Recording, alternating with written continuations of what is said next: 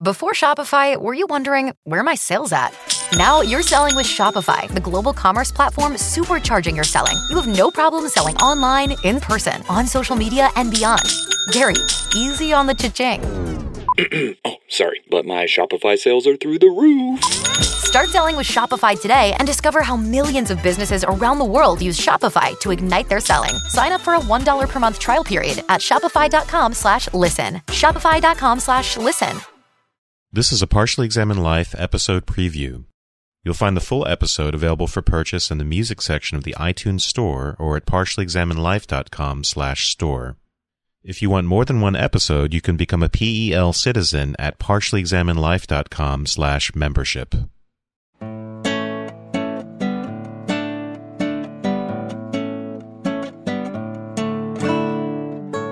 You're listening to The Partially Examined Life, a philosophy podcast by some guys who were at one point set on doing philosophy for a living, but then reconceptualized to focus on a different world. Our question for episode twenty-eight is, how can we best understand works of art? With discussion of American philosopher Nelson Goodman's nineteen seventy-eight book, Ways of Worldmaking. For a link to that text, discussion, and other information, please check out partially examined life dot com. My name is Mark Linsenmeyer, exemplifying a myriad of physical and aesthetic properties from Madison, Wisconsin. This is Seth Paskin, rightly expressing from Austin, Texas. And this is Wes Allwan. I guess I'll take uh, denotating from uh, Boston, Massachusetts. Wow. And this is Jay Bailey, getting downright evangelical about the smiley face in Austin, Texas. The smiley face? Yeah, it's the ultimate symbol. Ah, I see, I see. Whenever describing how a, a symbol works, uh, we started there in terms of yes. the the ultimate simplification. So Jay is here as our actual artist in our last aesthetics, or I should say philosophy of art discussion, which was episode sixteen, I believe, for Arthur Danto. We had said at that point, gee, we really should have somebody who actually knows something about visual art to be there to say whether the philosophers words on that subject make any sense. And Jay happened to comment on our blog about some things and mentioned his background, and we got in touch with him, and uh here he is. Why don't you say a little about what that background is? Okay. Well, it's I've always been an artist. I think I was drawing before I was walking. At least that's what my mom likes to say. Many artists will always say, I make art because I have to. It's just what I do. I'm one of those people. It's just always what I've done. In terms of like an academic background, I went to the University of Nevada, Reno, for my undergraduate degree. Went to the highly esteemed San Francisco Art Institute for some post-baccalaureate studies. And then finished up, got my master's at the University of Nevada, Las Vegas. In terms of my practice, I've been basically working since I started making stuff and trying to exhibit and fine-tune my own practice. So I know you'd read some Danto in your various classes. I had. Well, your Danto episode highlights a really great idea in that there, a lot of philosophy is bleeding over into the arts, especially academia. And so while there are some great parallels between the two, and I very much personally feel that my interest in philosophy enhanced my art making and my practice, a lot of historians slash theorists slash critics have taken philosophy, and it has very much become a part of your postmodern or contemporary art education. So I had read Danto, a lot of other uh, hot names. What about Nelson Goodman? I had not. That's why this is actually a very exciting experience, because I was unfamiliar with him, and now I'm a little bit more familiar. Yeah, I'm unclear to what extent Nelson Goodman is canonical. I mean, I had him in at least two different aesthetics courses, one in undergrad, and, and I know I touched it in graduate school, although I can't even remember what the context was. However, I could see how if you were in an art school, you might not read him because he doesn't go on and on about particular examples. Right. Right? He, it's, it's very abstract in a way. And, and when he does bring in examples, it's kind of like, well, if you don't like those examples, consider something else. Yeah. Well, a great deal of theory and philosophy that you're going to read in an art school right now typically is coming from the art history angle. Usually most art departments are divided by either studio practice or more of a historical slash theoretical angle. There's where you, you get your PhDs and your critics and your writers, where on the other side you have more your salty dog that have just kind of been making art since they were born.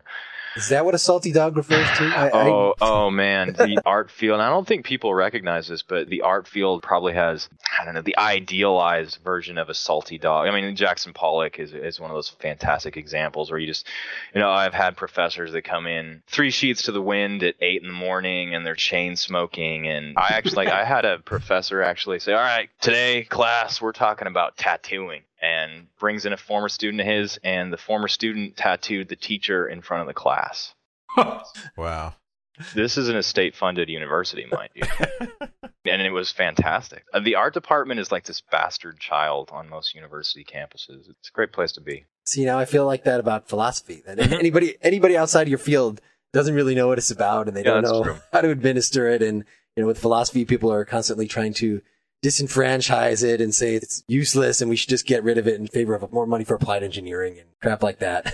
Right. Well, the same thing. Well, in philosophy and art, I mean, they, they're just not money makers in the university system in comparison to, say, certain sciences or, you know, I, I just came from Las Vegas, right? And the, the big thing of the school there was hotel management.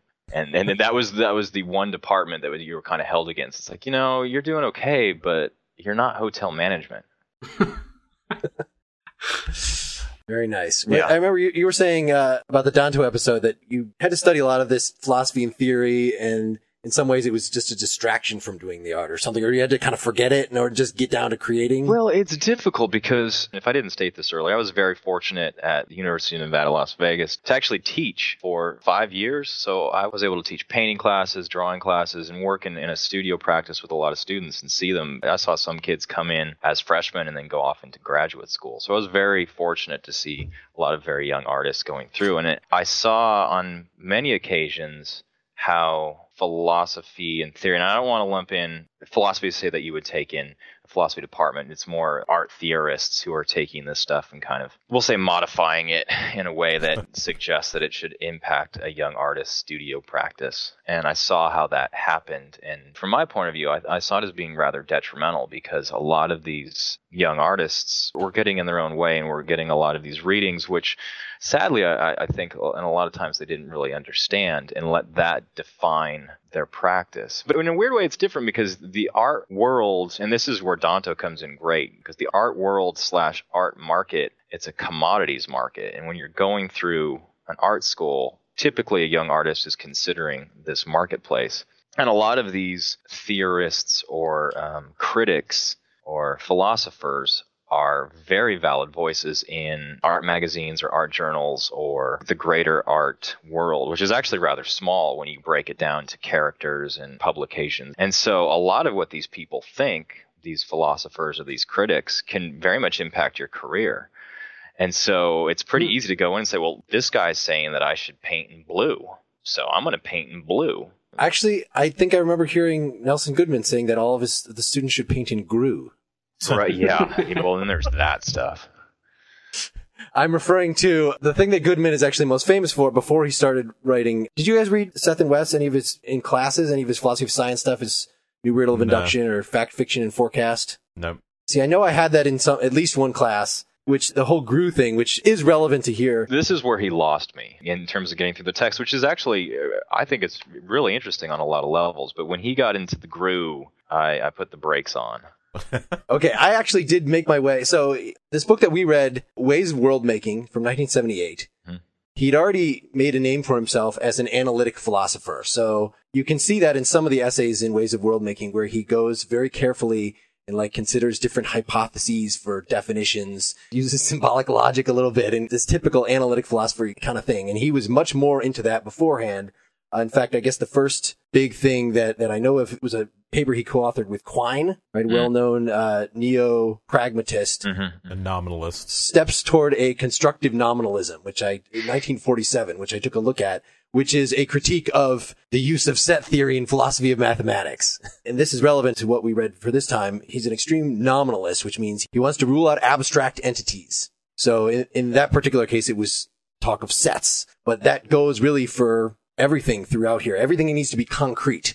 But anyway, he's writing up these things about philosophy of math. He he sort of broke from that and by this uh, Fact, Fiction, and Forecast, which I think is a is a more famous book than this Ways of Worldmaking.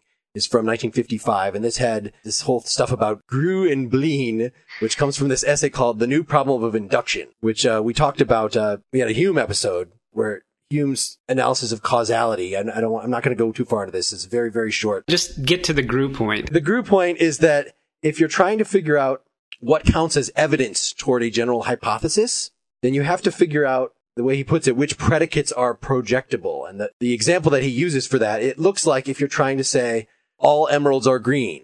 And, you know, it seems like every emerald we look at, that one's green, that one's green, that one's green. So that seems to, all those give us evidence that all emeralds are green. There's nothing certain about it. It could turn out that we run across something, we chemically analyze it. This is an emerald, yet it's not green. Well, Goodman's response to that is to say, well, how do we distinguish between predicates like green, which we think is what's being instantiated, with what's what we're giving evidence for by this, and something like Grew, which means is green up to time T, but is blue after T, and T is, you know, right now, or T is in the future. So, I mean, of course, that seems like an absurd predicate. I mean, what kind of description would you give to something that it changes color in the middle? But he argues pretty persuasively that just as you could give definition like I just did of Grew in terms of green, well, heck, you could also give definitions. You could take Grew as basic and give a definition of blue and of green in terms of Grew and Bleen, right? You could take either of these weird things as basic and derive the common predicates, or you could take the common predicates and derive the other one. So we have not explained so far then what makes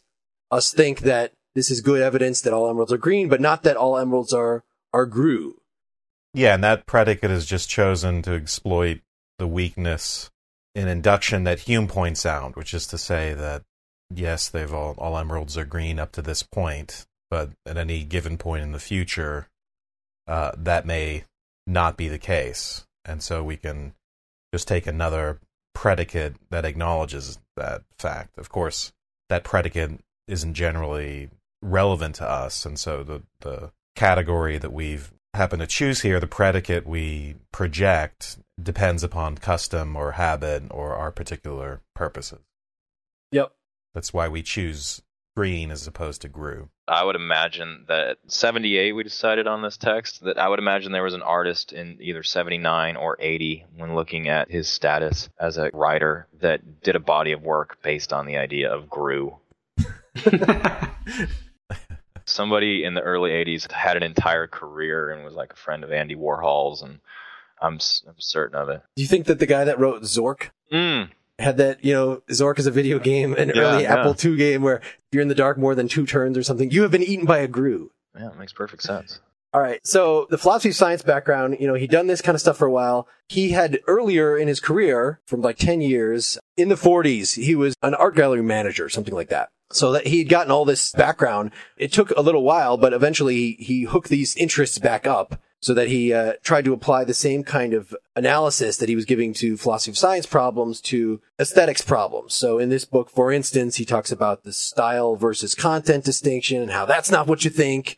And uh, several of these different distinctions, which I, I guess I would categorize as criticisms of the distinction we typically make between an, uh, an artwork's intrinsic properties and extrinsic properties, right? How it looks in itself as opposed to what it refers to, for instance, or what style, you know, what artworks it's similar to. Those all seem like extrinsic properties. Oh, we want to just focus on the work itself. He argues throughout this book that those are misleading, that we have to make something else of that. And he, he applies this induction thing really rather directly in talking that, well, I guess if I need to give a summary of the conclusion of this book, if you remember on our Danto episode, one of Danto's major themes was that philosophy disenfranchises art. Philosophy says art is just for entertainment, or art is just somehow, it, it tries to marginalize art by saying art is telling lies, right? Back to Plato, that art is just, it's an imitation of an imitation. The poets are liars as opposed to the philosopher that's looking at truth. Nelson Goodman thinks very strongly that artworks, when they're good at least, are expressing, I wouldn't say truth in all cases, because if they're non-verbal artworks, you can't say that they have true or false claims embedded in them. But uh, they're right. Yes. Right rendering.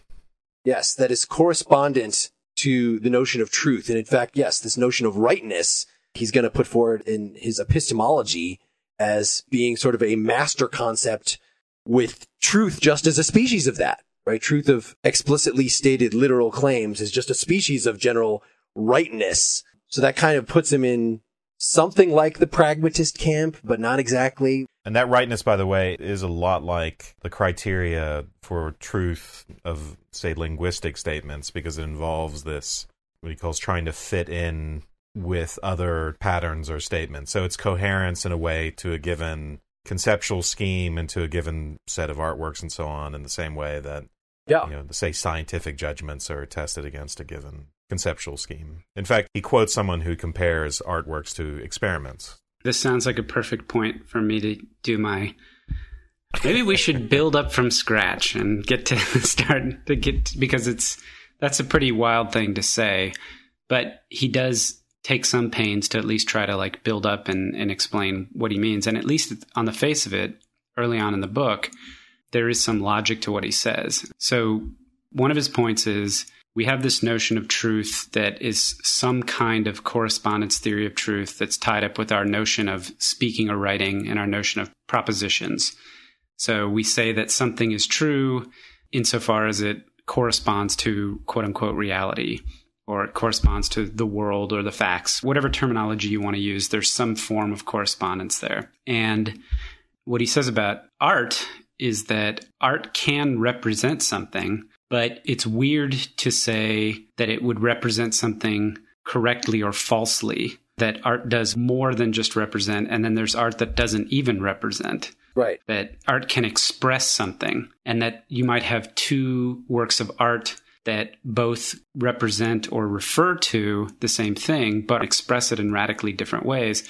And that doesn't in any way take away from their validity or their rightness. So I think that's a good point to make. And it's useful to say that art, at least visual images, do not function in the same way as language does, at least as far as we understand it. And he's basically trying to come up with a way to explain that. And that was similar to the problem that Danto posed for us, because the criticism you just mentioned of Plato, where it's not just imitation, it's imitation of imitation, that it's just representational. That's all art is. And that, you know, my claim was that at the end of the book, it sounds like once you have photography, there's no need for painting anymore if all art is is representational, because photography mm-hmm. does a much better job of representing, quote unquote.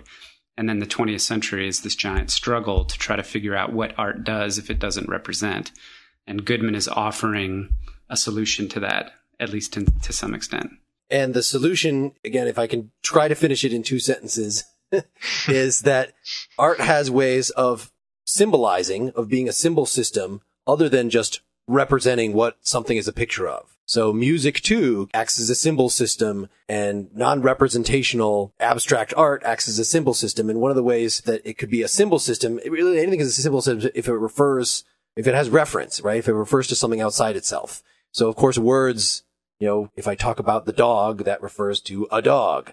But if I, you could have a picture in an encyclopedia of a dog that just sort of, this picture isn't really, even though it looks like it's resembling a particular dog, it's supposed to represent the class of all dogs. Well, if I paint a picture really excitedly, then it's not only representing dog, maybe, or maybe it's not even a, you know, a, a real dog, it's a fictional dog, whatever, but it's expressing, it's exemplifying this emotion of anger or excitement or something like that. And then from there, the most peculiar thing that we need to work toward here is, he says, these non-representational artworks, they can exemplify, that the way that they refer is by exemplifying properties that they themselves have. So in other words, like if I draw something with a lot of energy, then I'm exemplifying this, not, I'm not even just expressing an emotion, but I'm exemplifying sort of an energetic style of drawing. And because we're familiar with other artworks that are written in that style, or maybe, you know, think about the sort of iconography that is used in comic strips, the fact that, you know, they don't have to draw photorealistic things, but there are conventions that we know, okay, that football is supposed to be moving through the air, or that guy is supposed to be rapidly looking in both directions, you know. So by exemplifying these properties that uh, refer to these general standards, you know, that's one of the ways that we understand art. And in fact, the reason I put the prime question here is, what's the best way to understand art? Is because this is, again, part of Goodman's ongoing thing that we can't just look at the work in itself. We have to look in it at what it refers to outside itself, what these qualities that it exemplifies. And what makes good art or bad art, part of it is, does it exemplify accurately? Does it exemplify fairly? does it do this well? This is why I just wanted to bring it back to the Grew and Bleen thing before we got an hour into it, just so people wouldn't think I was insane at the beginning for bringing this up just because it was Goodman's most famous thing. That in, the, in that same way that in that essay, he's asking, you know, why is it that we think we can generalize, that we can project this predicate green, but not Bleen? Well, it's because of some convention. It's because of, it's a well-entrenched predicate is what he says. Well, in the same way, if you're drawing in a specific style, for instance, that's expressing, you know, according to these well-established ways. And the way that you could advance artistically is comparable to the way that you would tweak your overall outlook in science or in other, any other area. There's sort of, you rely on convention, but there's also room for innovation. Can we, before we go on, just to make a quick distinction that just because we're using the word representational and um, and then the word exemplify, right? Goodman talks about different kinds of reference. All art is referential, and like language, its primary function is referential. It's just that Goodman's going to expand the idea of reference beyond mere denotation or, or what you're calling representation to exemplification and expression. But when we use the word reference, we should keep in mind that Goodman is talking about different modes of reference, and uh, art will always possess some and possibly all of those modes. The conversation about art, in a lot of ways, seems to always forget about the viewer, which the viewer is the person who's experiencing the art, whether it's music, whether it's sculpture, whether it's literature, whether it's, you know, horrible abstract dance or, you know, whatever. But there are no viewers of horrible abstract dance. Well, I mean, there, there's the conundrum then with that, I guess. But the viewer defines, you know, the idea of what is good art, what is bad art. Each viewer defines that in their own way based on their own leanings. And so in a weird way, that's what defines all of these conversations. And so I think it's really easy to theorize in many different directions about how a work of art works, the symbolic content. I mean, the symbolic content in this piece in contrast to that. Is it more broad? So that, you know, is it American Idol? So it casts a really wide net, but at the same time is really quite horrible, right? It's, they say it's like the Thomas Kinkade, if you guys are familiar with who that is. Or more of a specialized artist with a smaller, I guess, group of people that really enjoy that artist's work, but it's that much more specialized and that much more unique. So uh, in a weird way, I think a lot of times that is forgotten, that pretty much anything that defines a work of art, the person that's defining that work of art is the viewer. And there's a weird separation, I think, that needs to happen there, where you can't talk about the properties of a work of art unless you talk about the prejudices and the viewpoints of that viewer, because those properties are going to modify viewer to viewer. Now, I made a note while you were saying that of Thomas Kinkade. I will force you on the blog in the week after this episode has come. Oh, I, I guarantee all of you know who Thomas Kinkade is. We will put postings about each of these people that you name drop and examples. Thomas Kinkade is the painter of light, end quote. I'm certain you've seen his work because he's the guy that has these, they're actually kind of attractive in a weird way, but there are these angelic village scenes, and he has stores, had stores, operative word, had stores in shopping malls all over the country. He was in Walmarts. He was everywhere. I mean, it was like the NASCAR of the art world. Okay, yeah, I just pulled up something. It's like, uh, Yeah. A beautiful lighthouse on the on the side of a yeah. a riverbank. It's gorgeous. I mean, it looks like little gnomes are going to come out. Everybody has a neighbor that has a Thomas Kinkade in their house. It's inevitable. Now, are we supposed to hate and, him? You know, and, he, him? and he was actually rather genius in marketing. That he, quote unquote, he's the painter of light, and he's the painter of God's light. Oh my light. God! Did you just pull up one in Wes? Yeah. They're, Is this right? K I N A D E.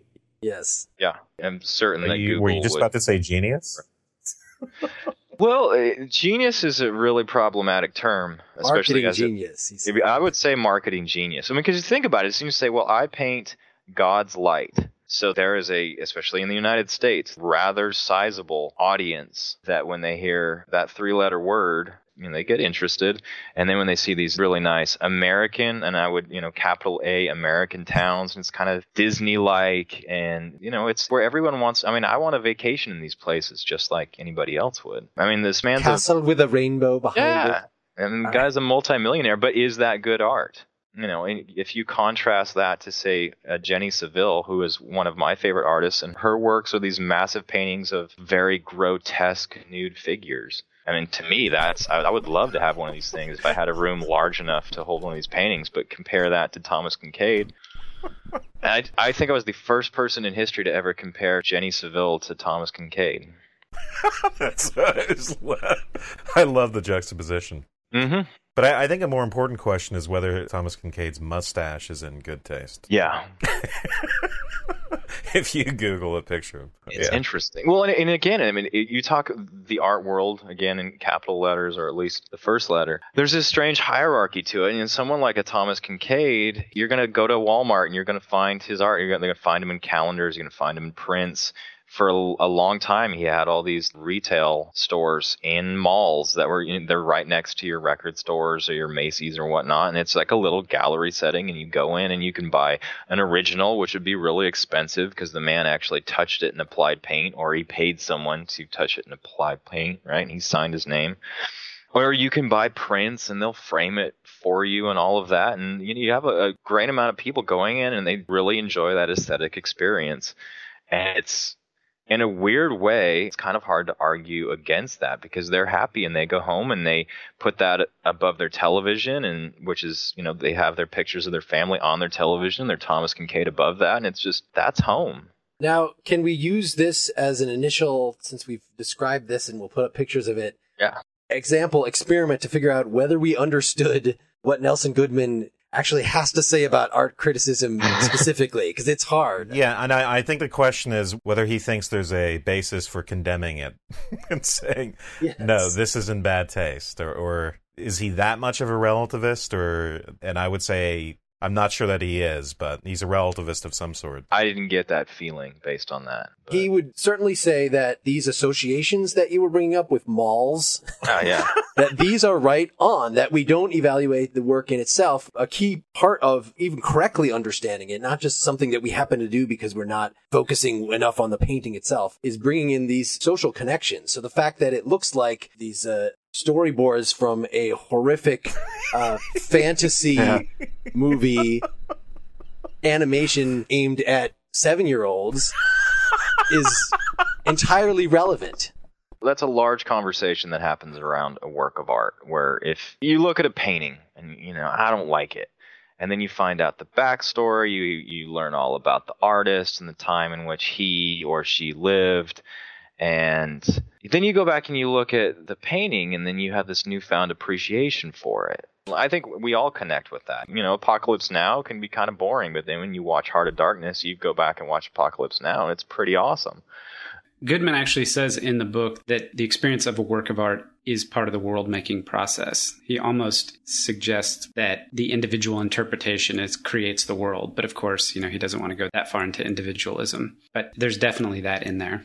Right, that artist is creating, is engaging in a certain type of world making, and that world is going to be something that, say, you know, the buyer at Walmart performs their version of an. It passes the test for them, to put it in the right, right parlance that relates it to science. It passes the test for them, but the question of right design is broader, because it's like a.